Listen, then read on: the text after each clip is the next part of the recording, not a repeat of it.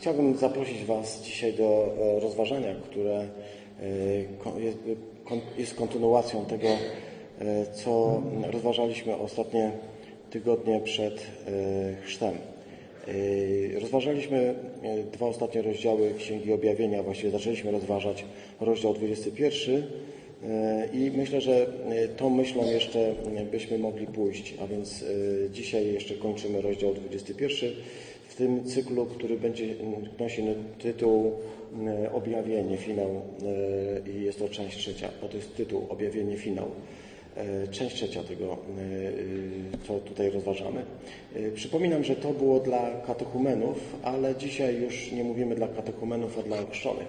A teraz zapraszam Was, siostry bracia, do 21 rozdziału Apokalipsy świętego Jana i tytuł dzisiejszego rozważania Tytuł dzisiejszego rozważania to Miasto. Miasto, świątynia.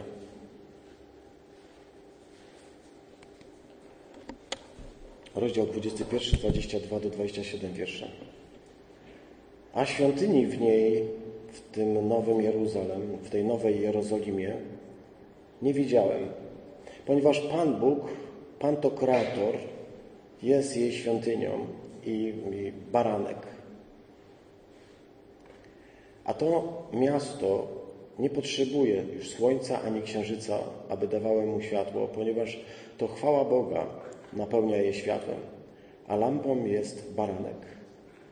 Narody chodzić będą w jej świetle, a królowie wniosą do niej swój splendor. A jej bramy nie będą zamykane za dnia, nocy bowiem tam nie będzie. Przyniosą do niej chwałę i cześć narodów. Nie wejdzie do niej nic, co zbrukane, obrzydliwe i dopuszczające się kłamstwa, lecz tylko zapisani w Księdze Życia i Baranka. Księdze Życia Baranka. Amen. Pobłogosław nas, Panie Boże, gdy rozważamy dzisiaj Twoje słowo i spraw, by ono było dla nas zbudowaniem, abyśmy mogli otworzyć oczy swoich serc, uszy serca, by dotarł do nas Twój głos, by Twoje słowo przekonało nas o prawdzie, o sprawiedliwości, by przekonywało nas o naszych nieszczerościach, ale pokazywało nas, nam też naszą nadzieję, pokazywało nam też chwałę, jaką dla nas przygotowałeś od założenia świata. Panie, dzisiaj Twoje słowo niech pokona to, co w nas mierne i niechaj objawi nam Twoją chwałę. W imię Chrystusa. Amen.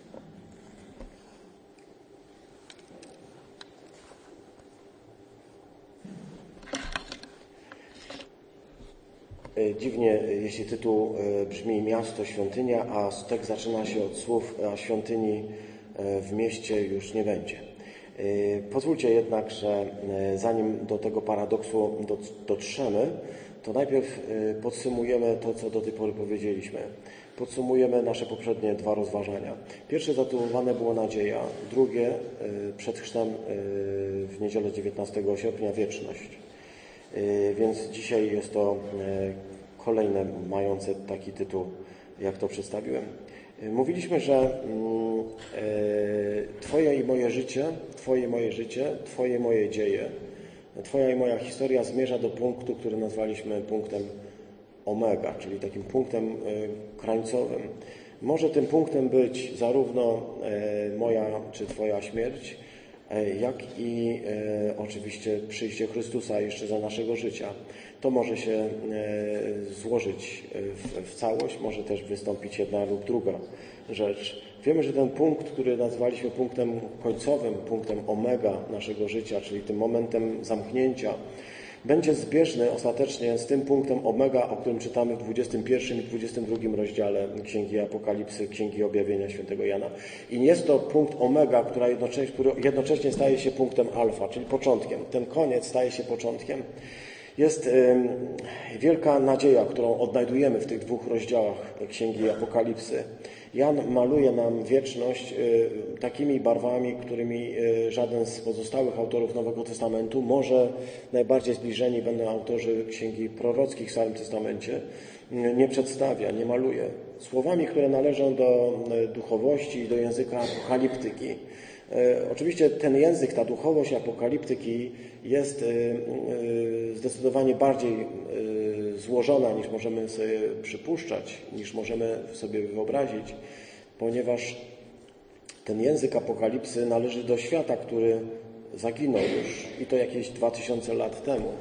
W związku z tym bardzo trudno jest odczytywać tę apokalipsę, jeśli byśmy nie, nie mieli klucza w postaci Starego Testamentu, e, no i e, na pewno wypowiedzi Chrystusa, byłoby nam bardzo trudno zrozumieć, o co chodzi z apokalipsą świętego Jana. E, musimy jednak do niej, do apokalipsy podchodzić bardzo ostrożnie, mając na uwadze, że znajdujemy tam właśnie ten charakterystyczny język, tę charakterystyczną duchowość i to, co nazywamy symboliką. Bardzo rozpostartą, rozłożystą symboliką, symboliką apokaliptyczną.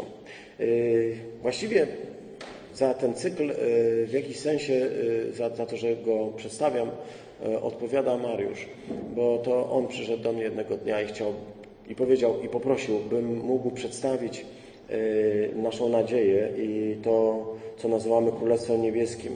E, oczywiście Królestwo Niebieskie może być rozumiane tutaj doraźnie, ale też i jako e, ostateczne panowanie Pana Boga, Królestwo Niebios. E, wiemy, czytając ten tekst, czytając te teksty 21 i 22 rozdział objawienia, że Królestwo Niebieskie różnić się będzie od tego wszystkiego, co tutaj widzimy, tym, że będzie uporządkowane według myśli Bożej według tego wszystkiego, co Pan Bóg e, planował.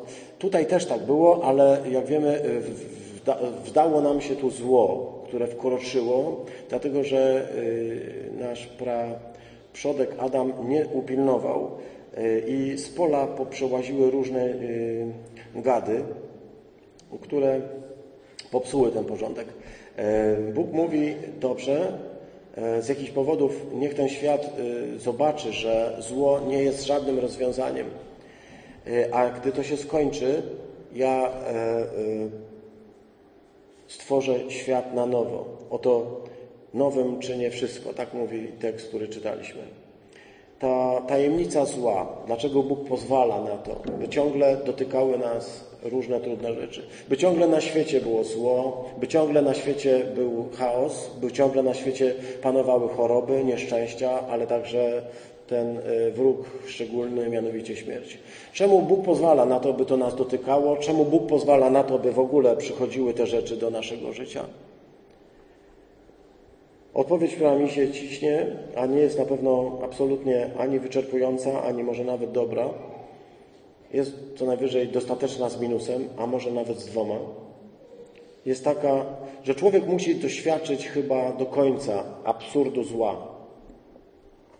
Tak głęboko doświadczyć tego zła, by wiedział, że nawet najmniejsze zło, takie zełko, takie malutkie, takie, takie mini zło, takie najmniejsze zło, ostatecznie jak pocznie, to urodzi wielki grzech i koniec będzie taki, że nie może być na to miejsca. Nie może być na to miejsca w tym królestwie, które nas czeka. I zapytamy sobie, jak, jakim cudem to nowe królestwo może funkcjonować? Jak może funkcjonować królestwo bez zła, jeśli człowiek będzie miał dalej wolność wyboru? Może właśnie dlatego potrzebne te wszystkie dramatyczne sytuacje, to jest właśnie ta odpowiedź na dostateczny z minusem.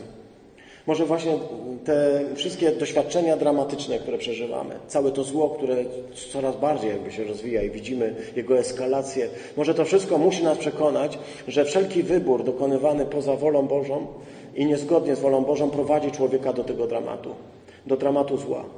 Człowiek musi osiągnąć chyba, my jako ludzkość, nie mówię ty i ja, tylko jako ludzkość, musimy osiągnąć ten stan, kiedy zobaczymy absurd i kompletny paradoks, y, coś niewyobrażalnego, jakim jest, czym jest zło. W każdej postaci.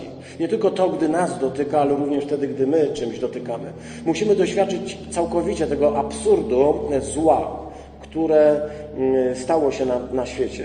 Oczywiście Mamy świadomość, że mówiąc o, o złu, y, mówimy nie tylko o y, różnych strasznych rzeczach, które się dzieją na świecie, ale także rzeczach, które się dzieją wewnątrz, w nas, w każdym z nas. I Bóg musi się rozprawić z tym zarówno z tym, co się dzieje na świecie, jak i z tym, co się dzieje wewnątrz każdego z nas. Ten, mm, y, ten cud, bo to cud będzie największy ze wszystkich, prawda?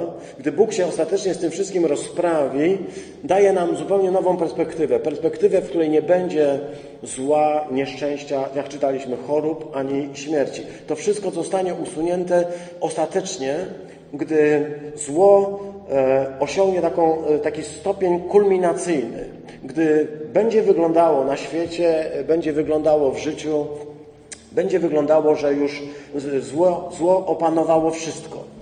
E, my możemy sobie to poniekąd powoli wyobrażać. Gdy zło opanuje wszystko, gdy będzie wszędzie, gdy e, ono już jest, prawda? gdy ono osiągnie ten stan, gdy wydawać się będzie, że już tylko zło, już tylko chaos, wtedy nastąpi koniec, powiada Chrystus. Wtedy nastąpi czas przełomu. Wtedy gdy człowiek osiągnie ten punkt omega w swoim czynieniu zła, wtedy gdy zło również to poza człowiekiem e, będzie wydawało się triumfujące, wtedy właśnie nastąpi kres. I wtedy usłyszymy to na własne uszy, co dzisiaj czytamy. Oto nowym czynię wszystko. I to w wymiarze kosmicznym będzie absolutne nowum. Będzie to uporządkowanie. Będzie to życie w harmonii. I to jest to, o czym czytamy w 21, 22 rozdziale. Stare zostanie zwinięte i wrzucone do ognia, spalone. My jako lud tu pielgrzymujący doczekamy się wreszcie tego, o czym mówili od e, czasów proroków i e, wielkich tych potężnych Izajasza, Ezekiela, Zachariasza, Jeremiasza, ale też e, tych małych, tych mniej znaczących mężów bożych, których e, słowa były tylko jednozdaniowo nieraz zapisane. Wszyscy czekamy na nastanie tego mm, nowego świata, tego Kościoła doskonałego. Kiedyś zapytano pewnego rabina o to, yy, znaczy jeden z uczniów powiedział, podobno yy, przyszedł już Mesjasz i on wyjrzał za okno, tylko tak zerknął i dalej swoje robił i powiedział, nie przyszedł. I zapytał go jego uczeń, po czym poznałeś, że nie przyszedł? On powiedział, jak przyjdzie Mesjasz, wszystko będzie inne. Jeśli za oknem widzę to, co widzę, jeśli w sobie wokół widzę to, co widzę, znaczy, że ciągle nie przyszedł. Chyba wierzymy podobnie, co, siostry bracia? Że kiedy nastanie to, co nowe, będzie widocznie gołym okiem. Oto wszystko jest nowe. Będzie można tylko wyjrzeć przez okno i zobaczyć, to nie jest ten sam świat. To nie są te same brudne ulice. To nie są, te same, to, to nie są ci sami skoszniali ludzie. Jechaliśmy wczoraj e, drogą z Oderca e, do domu i trzeba było bardzo uważać, bo, bo na drodze bardzo dużo osób, bardzo dużo ludzi szło pijan, pijanych, tak jak mówią u nas w sztok, tak zupełnie pijanych, że bardzo łatwo było potrącić, prawda? Oni byli w poczuciu takiego głębokiego triumfu, zwyciężyli, wydaje mi się, różne rzeczy pokazywali sobą. Przykro było patrzeć na to, ale jak inaczej wygląda perspektywa, kiedy człowiek rzeczywiście jest właśnie w takim stanie. Kiedy przyjdzie Chrystus, wszystko będzie inaczej. I dlatego możemy się tu zgodzić z tym e, rabinem. Gdy przyjdzie Chrystus, rzeczywiście e, będziemy mogli wiedzieć, osiągniemy wreszcie cel. Kościół osiągnie doskonałość. Powiedzieliśmy także, i to było ostatnio, że wieczność nie jest e, rzeczywistością, która jest e, nudna, bierna i wreszcie szara i brudna. Wierność, wieczność, o której mówimy, nie jest ponura, nie jest szara, jest piękna, jest jasna, jest kolorowa.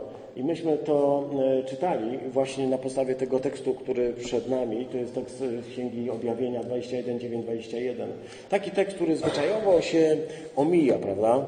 Bo tam wymieniane są różne rzeczy. Anioł chodził, anioł liczył, wziął miarkę, liczył długość, szerokość, wysokość. Po co w to w Biblii, tak? Potem zaczął opowiadać, jakie są fundamenty, jakie są bramy, gdzie są te bramy, ile jest północy, ile jest południa. Nie wiem, lubicie ten tekst? Ja tylko powiem szczerze, jeszcze niedawno mogłem powiedzieć, spokojnie mogłem omijać i niespecjalnie nie widzieć sens. To jest ta wyjątkowość, kiedy człowiek się przygotowywuje do kazania. Teksty do niego mówią. Trochę Wam współczuję, że Wy musicie to tylko słyszeć, a nie możecie sami przychodzić, przygotowywać się i mówić w takiej liczbie, jakby to było, bo wiem, że wiele zyskalibyście więcej, niż tylko słuchając tego, co kaznodzieja mówi. Ale chcę powiedzieć, że kiedy czytałem ten tekst e, teraz, to wydawał mi się tak bogaty, tak pełny, tak wspaniały, tak rozwijający wyobraźnię, że trudno sobie wyobrazić, y, bym powiedział, nawet ładniejszy tekst o, o, y, świecie przyszłym. Trudno sobie wyobrazić. Nie, nie, w tym sensie wyobraźnię mam dużą, a jednak to jest naprawdę coś fenomenalnego. Y, mówiliśmy o tych kamieniach, y, które stanowią tutaj ważny element, fundament. Autorzy, bibliści, komentatorzy, którzy zajmują się tym, tym tekstem, mówią, że Jan ma problem z, ze złożeniem symboliki w logikę. To znaczy, jego symbole nie są logiczne. I to mi się strasznie podoba. Y, jego język nie jest logiczny. Y, on wiele razy jakby tak przedstawia pewne rzeczy, że wydawałoby się, że sobie nawzajem jakoś sobie, sobie zaprzecza.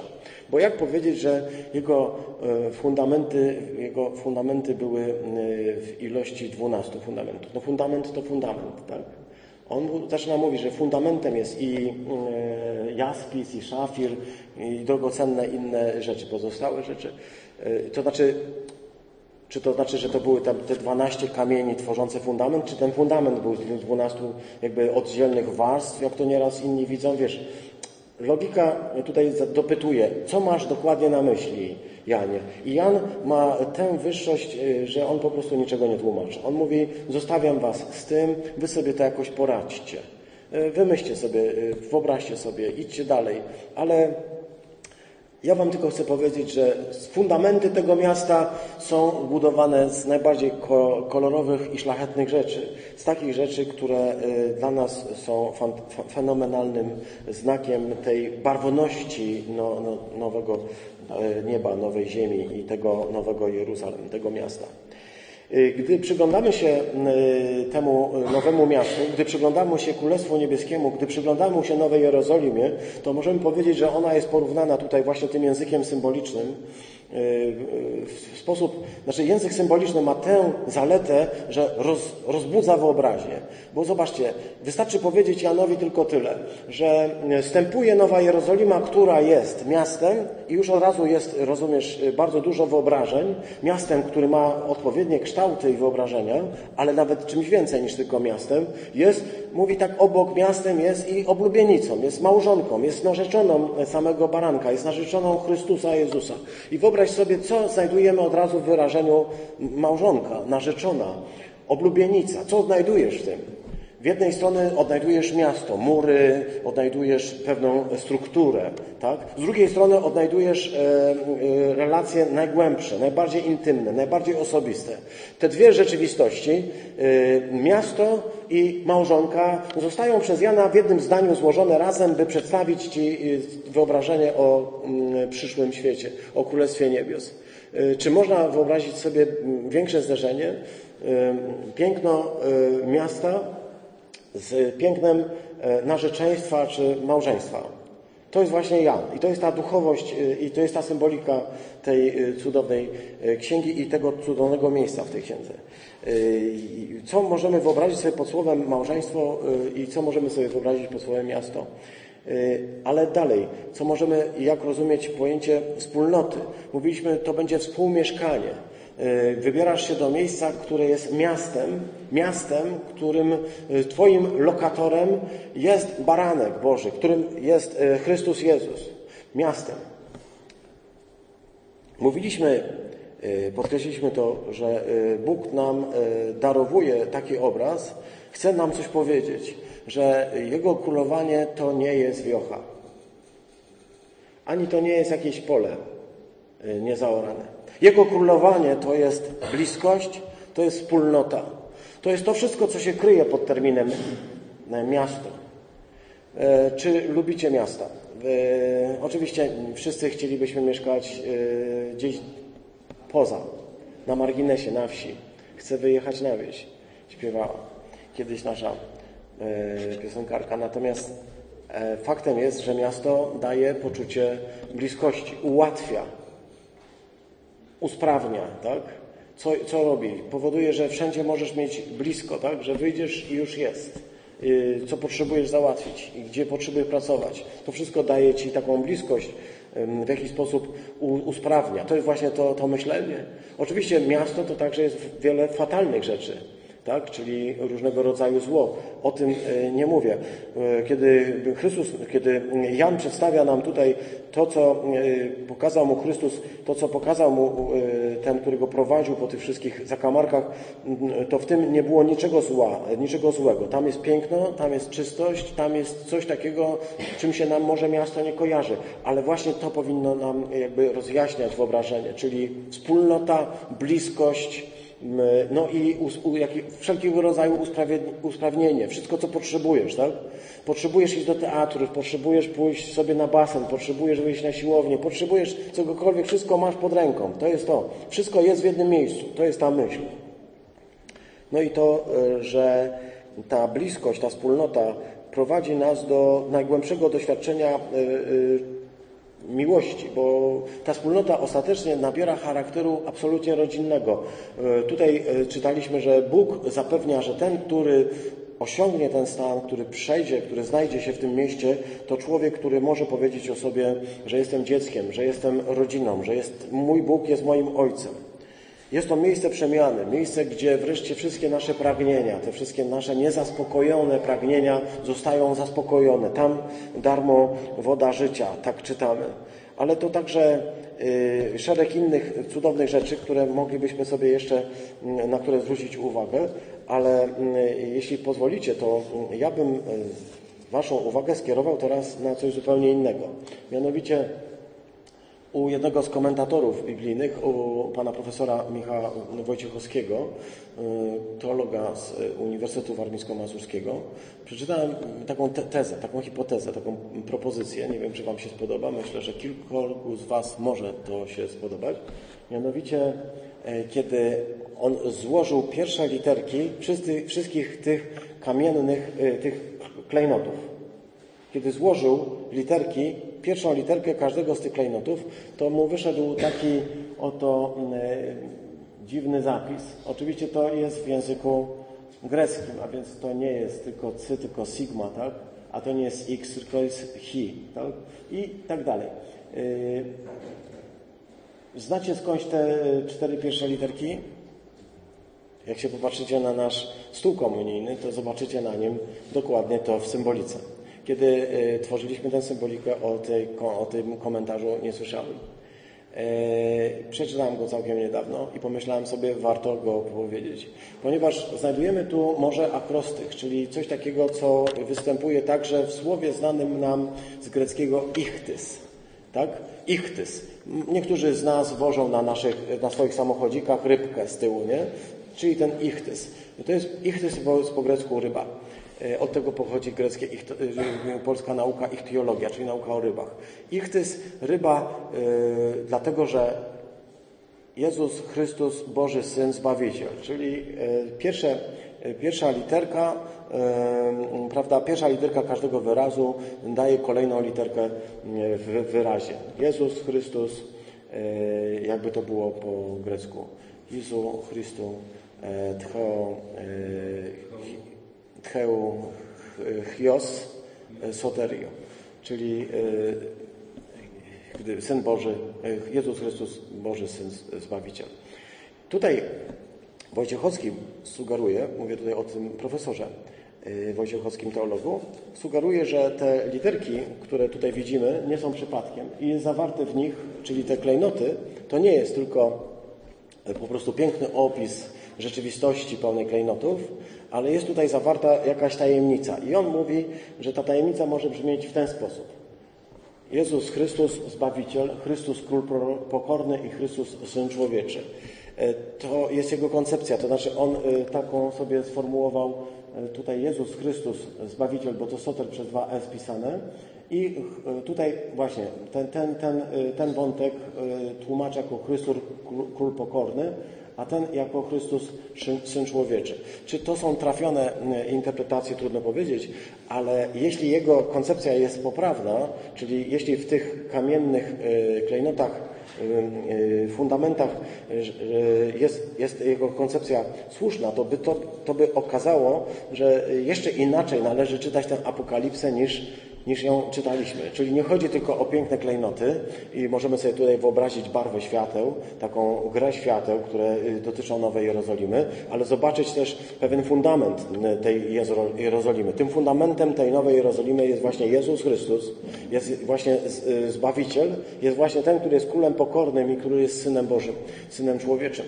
I myślę sobie, nie wiem na ile podzielacie mój zachwyt nad tym akrostychem, na ile jesteście e, zainteresowani e, jakby sprawdzeniem tej informacji, serdecznie zapraszam. To tyle, jeśli chodzi o te fundamenty. A teraz dwa zdania na temat tego miasta. Nie najlepszej jakości slajd, ale pozwalający nam zorientować się w wymiarach. Ponieważ tam, gdy czytaliśmy o tym aniele, który prowadzi mm, prace miernicze, e, czytamy, że miał on przy sobie kij mierniczy. Notabene przypominam, że e, na ten temat kilka lat temu mówił kazanie Grzegorz e, i bardzo Ci dziękuję za to kazanie, bo ono we mnie zostało, czego dowodem jest to, że, że je teraz wspominam. Ten kij mierniczy, ta miara, tą miarą, tym kanonem, mówił Grzegorz, jest Chrystus dla nas, dla chrześcijan. Y, tutaj y, ktoś pokusił się na taką y, rzecz, by zobaczyć, jak duży jest, jak duże jest to miasto. Jak duże jest to miasto, które jest zapowiedziane. Oczywiście znowu pamiętając, że mamy do czynienia z symboliką. Anioł mówi, że to miasto będzie miało charakter kwadratu, a nawet sześcianu dokładnie, że wymiar tego miasta, jego długość, szerokość i wysokość jest taka sama i liczy sobie e, jakoś 12 tysięcy stadiów, licząc każdy e, stadion po 200 metrów średnio, to wychodzi nam ni mniej, ni więcej jak 2 i 2400 400 kilometrów, jedna, jedna, jedna e, jakby jeden bok, 2400 kilometrów. Stąd, jakbyśmy taką e, proporcję przyjęli, to byśmy wiedzieli w stosunku do naszego globu. Tam, gdzie jest Jerozolima, to ona by była taka mniej więcej. Takiej wielkości. Oczywiście możecie powiedzieć, no tak, jakoś to nie, nie, bardzo wygląda. Może ten slajd rzeczywiście, ten będzie ładniejszy, ale zostawmy go. Chcę powiedzieć, że w tych wymiarach, w tych wysokościach, w tych szerokościach i długościach, w tym wszystkim, co tutaj czytamy, mieści się znowu jakaś symbolika bardzo istotna w tym mieście, który jest tak zbudowanym e, doskonale. Może dla nas e, chrześcijan nie jest istotą doskonałą, e, żadnym, jakby powiedzieć, doskonałym, doskonałą bryłą, to w starożytności budowanie miasta na planie kwadratu Przypomnę, już od czasów rzymskich uchodziło za coś bardzo ważnego. Roma kwadrata, czyli ten rzymski e, plan miasta zbudowany na bazie kwadratu z przecinającymi się równoległymi e, drogami głównymi i wszystkimi pobocznymi. To jest taki model e, antycznego miasta. Dzisiaj mm, my byśmy może tak tego nie tworzyli. E, takiego miasta. Ale mówimy tutaj o języku apokaliptycznym e, napisanym przez człowieka antyku, który e, w taki sposób do granic możliwości rozszerza to wyobrażenie o mieście. Możemy powiedzieć, że mm, Nowy Testament, a szczególnie właśnie ta Apokalipsa, pokazuje nam ten, ten no, no, Nową Jerozolimę, czyli co? Czyli miasto, czyli co? Czyli Kościół, tak? Tak byśmy powiedzieli, tak? E, czyli tę oblubienicę baranka, pokazuje nam jako coś absolutnie doskonałego. Moglibyśmy powiedzieć, tam znajduje się to wszystko, co my uważamy za szczególnie cenne na ziemi. Tak? Oczywiście czytaliśmy o tej, e, o tej ulicy, która jest e, zrobiona ze złota, które jest przeźroczyste jak szkło, tak? z tych wszystkich murów, które są z klejnotów zrobione, z bram, które są zrobione z pereł. Przypomnę, że perła w starożytności uchodzi za najbardziej cenny, drogocenny e, materiał, za wyjątkowo cenny kruszec. No nie, to nie jest kruszec. Kamień. Y, za ten y, wyjątkowy. Y, ta perła oczywiście o niewyobrażalnych wymiarach, tak, o niewyobrażalnych wymiarach.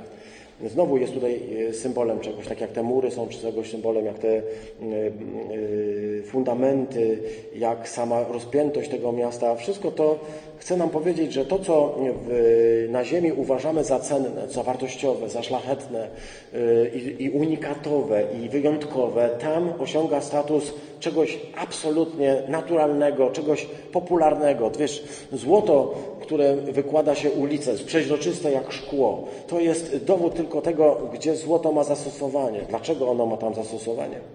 Dlaczego kłaść ulicę ze złota? Dlatego, że nie korodują, tak? Dlatego, że się z nimi nic nie będzie działo. To nie jest y, asfalt, to nie są jakieś inne kamienie, to jest po prostu coś twardego, coś, co nie śniedzieje, coś nie koroduje w taki sposób, że łatwo utrzymać y, porządek. Tu są y, te myśli, które absolutnie mnie zachwycają. To są myśli, które mówią, że szczególnie cenne, rzadkie, to, co wszystko tutaj na ziemi, miłość, przyjaźń, lojalność i wartości Królestwa Bożego, to, co tutaj na ziemi jest nie jest w cenie, nie jest popularne, nie jest ważne, to wszystko, co tutaj między nami uchodzi nieraz za, za rzeczy dziwne, kiedy okazujemy sobie wielką życzliwość czy jakieś inne rzeczy, to wszystko, co, co tutaj jest wyjątkowo cenne i rzadkie, tam będzie naturalne i pospolite. Tak jak złoto, tak jak kamienie, to co e, wszystko czytaliśmy. Tak? Jest to fenomenalne przedstawienie E, to, co tutaj na Ziemi jest szczególnie cenne i rzadko występujące w niebie, jest w absolutnej obfitości. E, natomiast czego tam nie ma?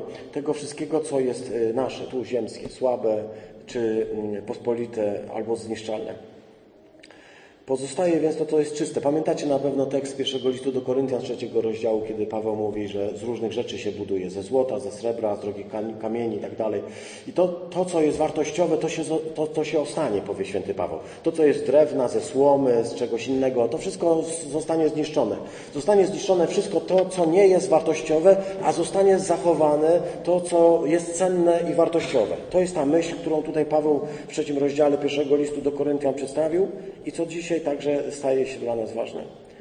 Ale nowy, nowy, Nowa Jerozolima nie jest tylko obrazem takiego duchownego, duchowego piękna Kościoła oblubienicy, ale pokazuje nam absolutną doskonałość. Tak? Czyli nie chodzi tylko o piękno, żebyśmy się zachwycili i powiedzieli, ale tam pięknie, tylko żebyśmy zobaczyli tą chwałę tej Nowej Jerozolimy i absolutną doskonałość, która może być porównywalna wyłącznie tylko sama z sobą.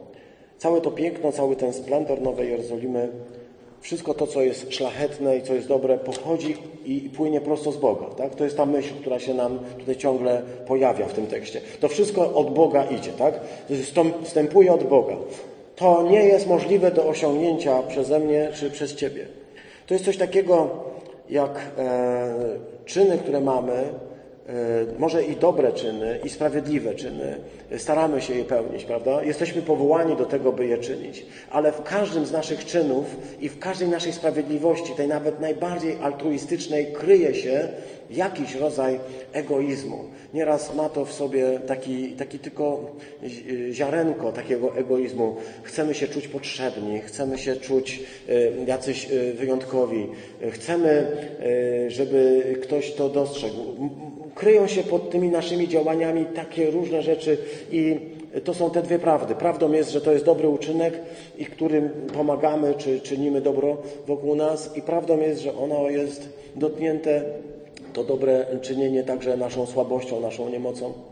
Bywa w tym też i odrobina naszego e, egoizmu, czy jakiegoś egocentryzmu, czy jeszcze jakichś innych wad. E, chodzi o to, że e, gdy przyglądamy się temu nowemu miejscu, nowemu niebu, nowej Jerozolimie, temu miastu Bożemu, to nagle odkrywamy coś fenomenalnego, mianowicie zostanie to wszystko oczyszczone. Dzisiaj jeszcze nawet najbardziej święty człowiek, najbardziej wierzący człowiek jest człowiekiem ciągle borykający się, borykającym się z jakimś złem, z jakimś, jakąś niesprawiedliwością. Nie tylko tą na zewnątrz, tą wewnątrz. Z czymś, z czym musisz walczyć, co jeszcze nie jest pokonane. To wszystko daje Ci asumpt do tego, by ciągle każdego dnia wołać do Chrystusa i prosić, Panie, e, pomóż, tak? Panie, usuń e, ten cierń, usuń to zło z mojego serca. Święty Paweł usłyszał wtedy to słowo, które brzmiało: Dość masz, gdy masz moją łaskę. Na razie musi ci to starczyć i wystarczy ci, jeśli się na tej łasce oprzesz. Ale chcę ci powiedzieć, że przyjdzie dzień, kiedy usunę ten cierń, kiedy zostanie wypalone w tobie to wszystko, co jest złe i będzie już tylko czyste złoto. To złoto, które, jak, jak wiecie na pewno z tych obrazów, które się nieraz maluje i przedstawia, to złoto, które gdy się roztopi, na wierzchu zbiera się ten szlam różnego rodzaju nie, nie, nie, nieczystość. To wszystko musi zostać usunięte, nawet z dobrych uczynków, wiesz? Nawet Twoich szlachetnych uczynków, nawet z tych sprawiedliwych uczynków. Tam gdzieś może być jeszcze, jeszcze ta właśnie fatalna odrobina mnie, takiego jakiegoś egoizmu czy czegoś. To wszystko w stu procentach będzie oczyszczone. Nasze ludzkie, ułomne, dobre czyny. Oczyszczone i y, sprawiane będzie to, że będzie wreszcie to doskonałe. I ta myśl y, jest tutaj bardzo cenna w tej y, y, wizji y, nowego miasta, nowej Jerozolimy. I jeszcze może jedna rzecz, mianowicie to włączenie jakby dwóch światów, bo gdy czytamy te teksty, to odkrywamy tutaj także to, że połączone są dwa światy. Jeden świat to jest świat, możemy to zobaczyć w samym tekście, jeden świat to jest świat żydowski, to jest świat patriarchów, to jest świat dwunastu pokoleń. To jest świat Izraela. Ten świat absolutnie osiąga tutaj doskonałość. Staje się tym, do czego został powołany. Ale obok tego świata pojawia się drugi świat. Świat etnos. Świat narodów. Świat tych, którzy byli poganami, do których nie należała ani obietnica, ani przymierze, ani prawo, nie należały e, żadne e, Boże dzieła. To jest e, obietnica, która zostaje złożona nam, tu, nam, w Polsce. To jest obietnica połączenia tych dwóch miast, tych dwóch światów, świata żydowskiego i świata pogańskiego w jeden świat. Jest tutaj to przepięknie opisane właśnie tymi słowami, które czytamy w, e, mianowicie tymi, tymi narodami, które się tutaj będą pojawiać, które będą chodzić w świetle. E, zwróćcie uwagę na to. E, chcę to podkreślić, bo myślę, że mm, istnieje pewne niebezpieczeństwo takiego źle rozumianego filosemityzmu, czyli albo filojudaizmu, tak? czyli takiego rozumienia filojudaizmu, w którym chcielibyśmy przestać być Polakami, chcielibyśmy zostać Żydami. Niestety obserwuję to w kościołach, nie jest to zbyt bezpieczne, ponieważ Bóg ustanowił Żyda po to, żeby był Żydem, a zgadnijcie, po co ustanowił Polaka? Żeby został Polakiem. Żeby był Polakiem. Możemy powiedzieć, czy jest coś takiego pięknego e, w tym, e, czy nie, nie lepiej być e, po nawróceniu Żydem. To jest właśnie dylemat pierwszego Kościoła. Czy nie wszyscy powinni zostać Żydami i będzie pięknie? Otóż nie. Ten tekst mówi nam tak. Zobaczcie, narody chodzić będą w jej świetle. Podkreślam jej, y, dlatego że tu chodzi o y, Nową Jerozolimę, tak? Y, dzięki temu zastosowałem to nie, choć wszyscy tłumacze zawsze będą mówić w nim, bo to w, w, w mieście, w tym, w tym mieście, to ja tutaj użyję w jej, ponieważ to jest oblubienica. To dzięki tej, temu zaimkowi rodzaju żeńskiego możemy zobaczyć, że tu chodzi o nią, o Ciebie, o Kościół, który też jest rodzaju żeńskiego, eklezja. Chcę zwrócić Waszą uwagę. Narody chodzić będą w jej świetle. W świetle czego? Tej nowej Jerozolimy, tego nowego miasta. I królowie wniosą tam swoją chwałę i swój splendor. A narody przyniosą do niej co? Swoją chwałę i swoją cześć. Wszystkie narody wniosą do tej nowej, do tej nowej Jerozolimy, wniosą coś zupełnie nowego. Zno, wniosą e, te e, najszlachetniejsze rzeczy, które należą się każdemu, czy są częścią każdego z narodów. To nam pokazuje Boga, który nie mówi, że ja bym chciał, żeby wszyscy byli jednakowi, ja bym chciał, żeby wszyscy byli Żydami, ale Boga, który ma, w którym w swoim planie ma miejsce dla Żydów, ale ma miejsce także dla nas. Mówię tutaj o Polakach, mówię tutaj o naszych, e, naszych dziedzictwie, o naszej kulturze. My się tego dziedzictwa i tej kultury nie tylko nie wstydzimy, jesteśmy dumni. To jest nasz splendor. I te słowa użyte są w tym właśnie języku apokalipsy. Narody wyniosą swój splendor. Splendor, który nie będzie nacjonalizmem, a, a daj, nie daj Boże jakimś szowinizmem, żadnym z tych rzeczy. Splendor, który będzie bogactwem każdego narodu, bogactwem naszych narodów, bogactwem naszego narodu, siostry, bracia, wcale nie jest ani to, co e, nam się wydaje największym bogactwem, jakieś budynki czy inne rzeczy. Bogactwem naszego narodu są myśli i pewne duchowe rzeczywistości, osiągnięcia, pewne cechy, które charakteryzują nas. I o tym nie chcę mówić. Chcę zwrócić Waszą uwagę, że to, co jest najpiękniejsze w każdym narodzie, to, co jest najbardziej szlachetne i najbardziej, jakby, yy, największy splendor przynosi, chwałę, szacunek, te słowa są użyte tutaj w tym tekście. To wszystko zostanie wniesione do Nowej Jerozolimy. Dlatego obok tego wszystkiego, co czytaliśmy o e, tej, tych fundamentach, o tych e, bramach, o imionach patriarchów, możemy zobaczyć także i miejsce na Kościół, miejsce na e, Kościół z narodów. I to jest fenomenalne i to jest fantastyczne, absolutnie cenne. Ale pomiędzy tym znajduje się taki wiersz, który mówi, a jego bramy nie będą zamykane za dnia, i, a nocy tam nie będzie. Chcę zwrócić Waszą uwagę jeszcze na to, a nocy tam nie będzie. Oczywiście mówimy o języku absolutnie symbolicznym, tak? Nie chodzi o to, że będziemy mieli teraz inny tryb e, dnia. Zresztą ten tryb jest powiedziane, że to miasto nie potrzebuje słońca ani księżyca, aby dawały mu światło. Po co, po co jest słońce i księżyc? Oczywiście, żeby dawały światło, ale jest jeszcze po coś, po coś innego. Słońce i księżyc to jest kalendarz. Nasz kalendarz oparty jest na e, obliczeniach słoneczno-księżycowych. Kalendarz żydowski był księżycowy, prawda? Kalendarze bliskowschodnie były księżycowe. Księżyc umożliwia liczenie dni, umożliwia liczenie miesięcy.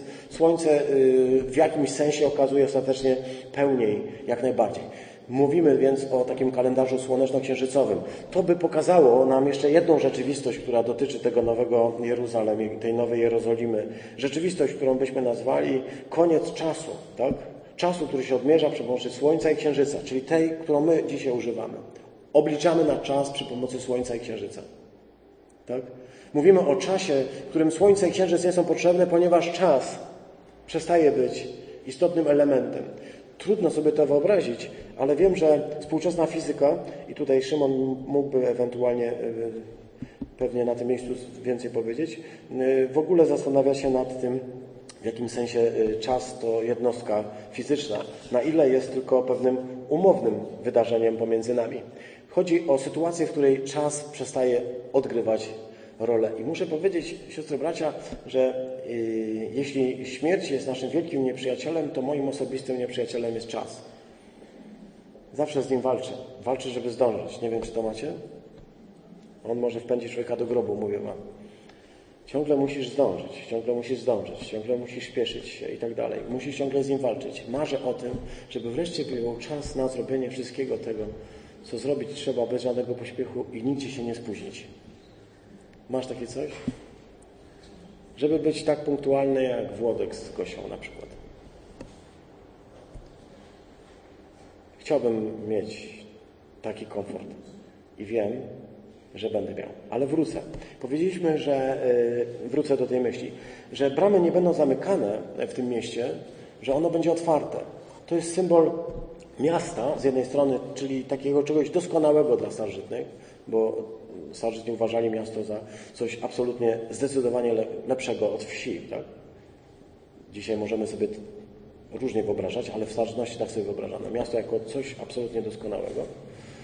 Ale jednocześnie miasto, które mając bramy i mury, czyli miasto, bo jakby nie miało bram i murów, to by to nie było miasto, więc musi mieć bramy i mury. Jednocześnie te bramy są zawsze otwarte. To, to otwartość, ta otwartość. Chcę powiedzieć, że Kościół, daj Boże, nigdy, aby nie nasz, e, aby nie ten, aby również nie ten zbór, e, staje się warowną twierdzą. Y, warowną twierdzą jest nasz Bóg, ale warowną twierdzą nie ma być Kościół. Kościół, który jest zamknięty, który jest naszpikowany wszelkimi rodzaj, wszelkiego rodzaju bronią, by atakować tych, którzy próbują się do Niego zbliżyć, by być wobec tych, którzy przychodzą nieufny. Wiesz, to jest coś takiego, co towarzyszy każdemu z nas. Towarzyszy Ci, towarzyszy mi.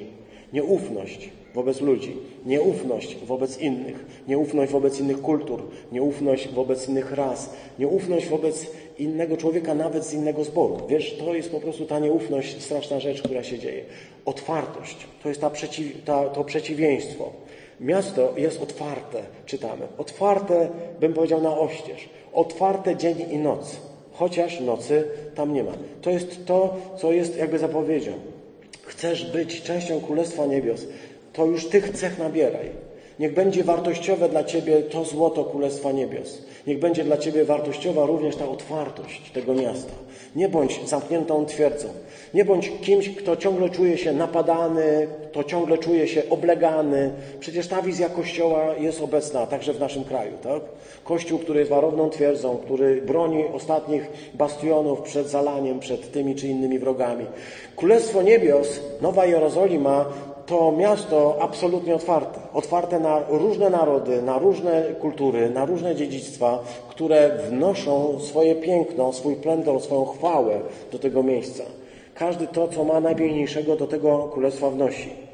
Ale yy, właśnie, nie będzie tam yy, nocy, nie będzie tam czasu, czytamy, ale też yy, mogę to przeczytać w ten sposób. Ten brak nocy jest jakby brakiem y, y, chaosu, bo, bo noc jest związana z chaosem. Czytaliśmy Psalm 104, czwartek, ale przy okazji przeczytaliśmy hymn y, Atona, o, okropnie wspominać, w którym noc w tym hymnie, hymnie z jakichś tam porównywaliśmy pewne rzeczy, dlatego to robiliśmy. Noc w tym hymnie jawi się jako czas, pamiętacie? Miejsce, gdzie nic nie wiadomo, gdzie nie masz pewnych rzeczy. Nawet jeśli są, nie widzisz ich możesz je równie dobrze stracić. Mogłeś zostać nich pozbawiony. Noc jest bowiem niebezpieczna, ponieważ wiąże się z mrokiem, z tym, że człowiek nie przenika ciemności. Ja chcę powiedzieć, że mm, gdy czytam ten tekst, to czytam tutaj mm, y, ten brak nocy jako brak chaosu, ale przede wszystkim brak tego co, wszystkiego, co nocy towarzyszy, czyli lęku, obaw, niebezpieczeństwa, i tego całego mroku, który kryje się w moim sercu. Tego mroku ludzkiego życia. Tego mroku, który jest w sercu każdego człowieka. Ten mrok jest obecny w mniejszym lub większym stopniu. Nas oświecił Chrystus, ale i w nas oświeconych przez Chrystusa są takie obszary, które są ciągle nietknięte tymi Jego promieniami, bo je ukrywamy. Schowaliśmy, pilnujemy, żeby tam żadny promień słońca nie dotarł. I przyjdzie dzień, mówi tutaj e, e, e, Jan, przyjdzie dzień, kiedy wszystko zostanie tym światłem przeniknięte, kiedy nie będzie żadnego mroku. Nie chodzi tylko o to, że nie będzie nocy, wiesz, że kula ziemska się nie będzie kręcić lub się nie będzie obracać słońce, jeśli jesteś wyznawcą raczej płaskiej ziemi. Wszystko równo. Nie, nie, mówię teraz wszystko równo, choć to nie jest wszystko równo. Ale chcę dotrzeć do obu grup jakby powiedzieć, również obecnych dzisiaj, jeśli ktoś jest zwolennikiem płaskiej ziemi. Y, to nie chodzi o to, że się ziemia nie będzie okręcać. Nie chodzi o to, że nie będzie tych obrotów, które powodują, że jest dzień, noc, dzień, noc, dzień, noc. Chodzi o to, że wszelki mrok zostanie usunięty. I to jest radość. To jest radość, ponieważ nie tylko Twoje czyny zostaną oczyszczone ze wszystkich tych naleciałości, z tego szlamu zła, nawet z takich maluśkich odrobinek, wszystko zostanie usunięte, ale jeszcze ten mrok, lęk, ten mrok ludzkiego życia, ten mrok ludzkiej duszy. To wszystko zostanie usunięte, tak, że nie wejdzie do niego, czytamy tutaj, nic zbrukanego, nic obrzydliwego, nic kłamliwego. Nic. Nic i nikt w tym sensie. Ale nie tylko, że nikt, ale także nic.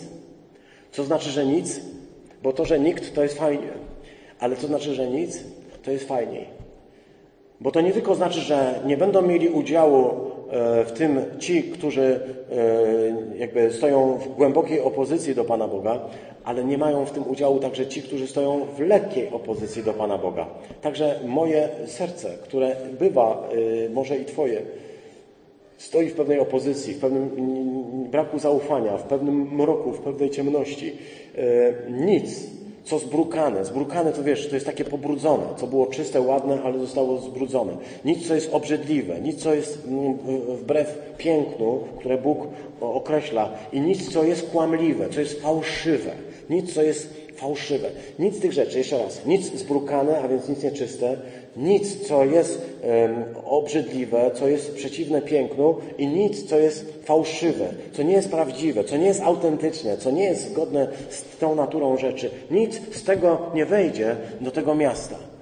A wejdą tam tylko ci, którzy są zapisani w księdze Baranka. Albo jeszcze ładniej, mówi tutaj dosłownie e, e, Jan, którzy są zapisane w zwoju życia. Mi się bardziej podoba zwój życia, bo zwój to jest takie coś, co się rozwija. To widzę u siebie w życiu. Coś, co się rozwija i coś, co się zwija. Y, w zwoju życia, ale to jest zwój życia baranka.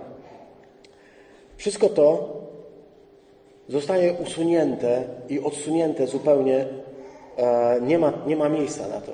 Jeszcze raz, jakim to może się stać cudem, że moje myśli, które mogą mnie skłaniać ku złu, moje obrzydliwości, które gdzieś wewnątrz mnie drzemią w mojej starej naturze, nie w nowej, starej naturze, moje y, zbrukanie, które gdzieś ciągle się może w starej naturze dokonywać, albo fałsz, który może się pojawiać nawet pośrodku nas. Jak, jaki to będzie cud, siostry i bracia, to myślę sobie, że tylko krzyknąć wow albo po naszemu alleluja, żeby powiedzieć tak, Panie Jezu, tego bardzo pragniemy. Nic dziwnego, że na koniec tej księgi jest powiedziane przyjdź Panie, tak? Bo jeśli tak ma wyglądać ta nowa Jerozolima, jeśli tak ma wyglądać Kościół, jeśli tak ma wyglądać Twoje, moje życie, jeśli tak mam wyglądać, to ja tego chcę. Chcę, by nie było nic brukanego, nic fałszywego, nic kłamliwego, nic yy, obrzydliwego aby nie było żadnego mroku, żadnego, e, żadnego cienia, żadnej ciemności, żadnego chaosu, żadnego morza, e, żadnego falowania rzeczy, które e, wywołują jakieś przypływy i odpływy, e, zmiany nastrojów, e, które wywołują jakieś napięcia i niesnaski. Bóg zapowiada, że nastąpi kres. Żeby to się stało, potrzebne by e, zło doszło do absurdu by ukazało się pełen, ukazał się pełen absurd ludzkiej złości w każdym wymiarze. Wierzę, że gdy ten absurd, gdy człowiek dojdzie już do samego szczytu, gdy zło osiągnie ten stan kulminacyjny, wtedy nastąpi kres. I wierzę w to, że ten kres okaże się początkiem dla nas, chrześcijan, dla ludzi, którzy wierzą Bogu, uwierzyli w Chrystusa, okaże się czymś najważniejszym. Wszystko to sprawia Pan Bóg. Zaczęliśmy od tego, by powiedzieć miasto i świątynia. Świątynia została tam zdefiniowana w sposób, który może być zaskakujący. W sposób wbrew temu, co zapowiadali prorocy, co zapowiadali e, już autorzy Starego Testamentu. Mianowicie świątyni tam nie będzie. Pamiętacie na pewno przepiękną wizję Ezechiela z 40 rozdziału. Wizję, która bardzo przypomina tę, którą czytamy tutaj e, Apokalipsy, o tym mierzeniu. Tam też jest te miary są, te różne rzeczy. On widzi, e, Ezechiel widzi świątynię, które nastają. On widzi świątynię, która przyjdzie. On ją opisuje. Jest nawet cała teologia tej świątyni Ezechiela bardzo ważna. Mówi się o tym, że jest to e, jakby wzór pewnej nowej świątyni. Tymczasem Apokalipsa kończy się takim stwierdzeniem, które może być szokujące. Jednym zdaniem. A świątyni tam nie będzie jakby cała historia szła w tym kierunku, by pokazać, że świątynia jest ważnym momentem objawienia się Pana Boga, że świątynia jest istotnym elementem kultu, istotnym elementem życia człowieka pobożnego, że świątynia jest tak ważna, a na koniec czytamy, a świątyni tam nie będzie. To o co chodzi? Po prostu zwyczajnie. O to, że Bóg nie będzie potrzebował pośrednictwa świątyni. Świątynia jest miejscem, do którego trzeba przyjść. Świątynia jest miejscem pośredniczym między Bogiem a człowiekiem, między człowiekiem a Bogiem. Jan mówi, że tu będzie coś jeszcze większego. Mianowicie to Bóg będzie wszystkim we wszystkich, tak byśmy powiedzieli językiem świętego Pawła. Czyli właśnie całą tą świątynią.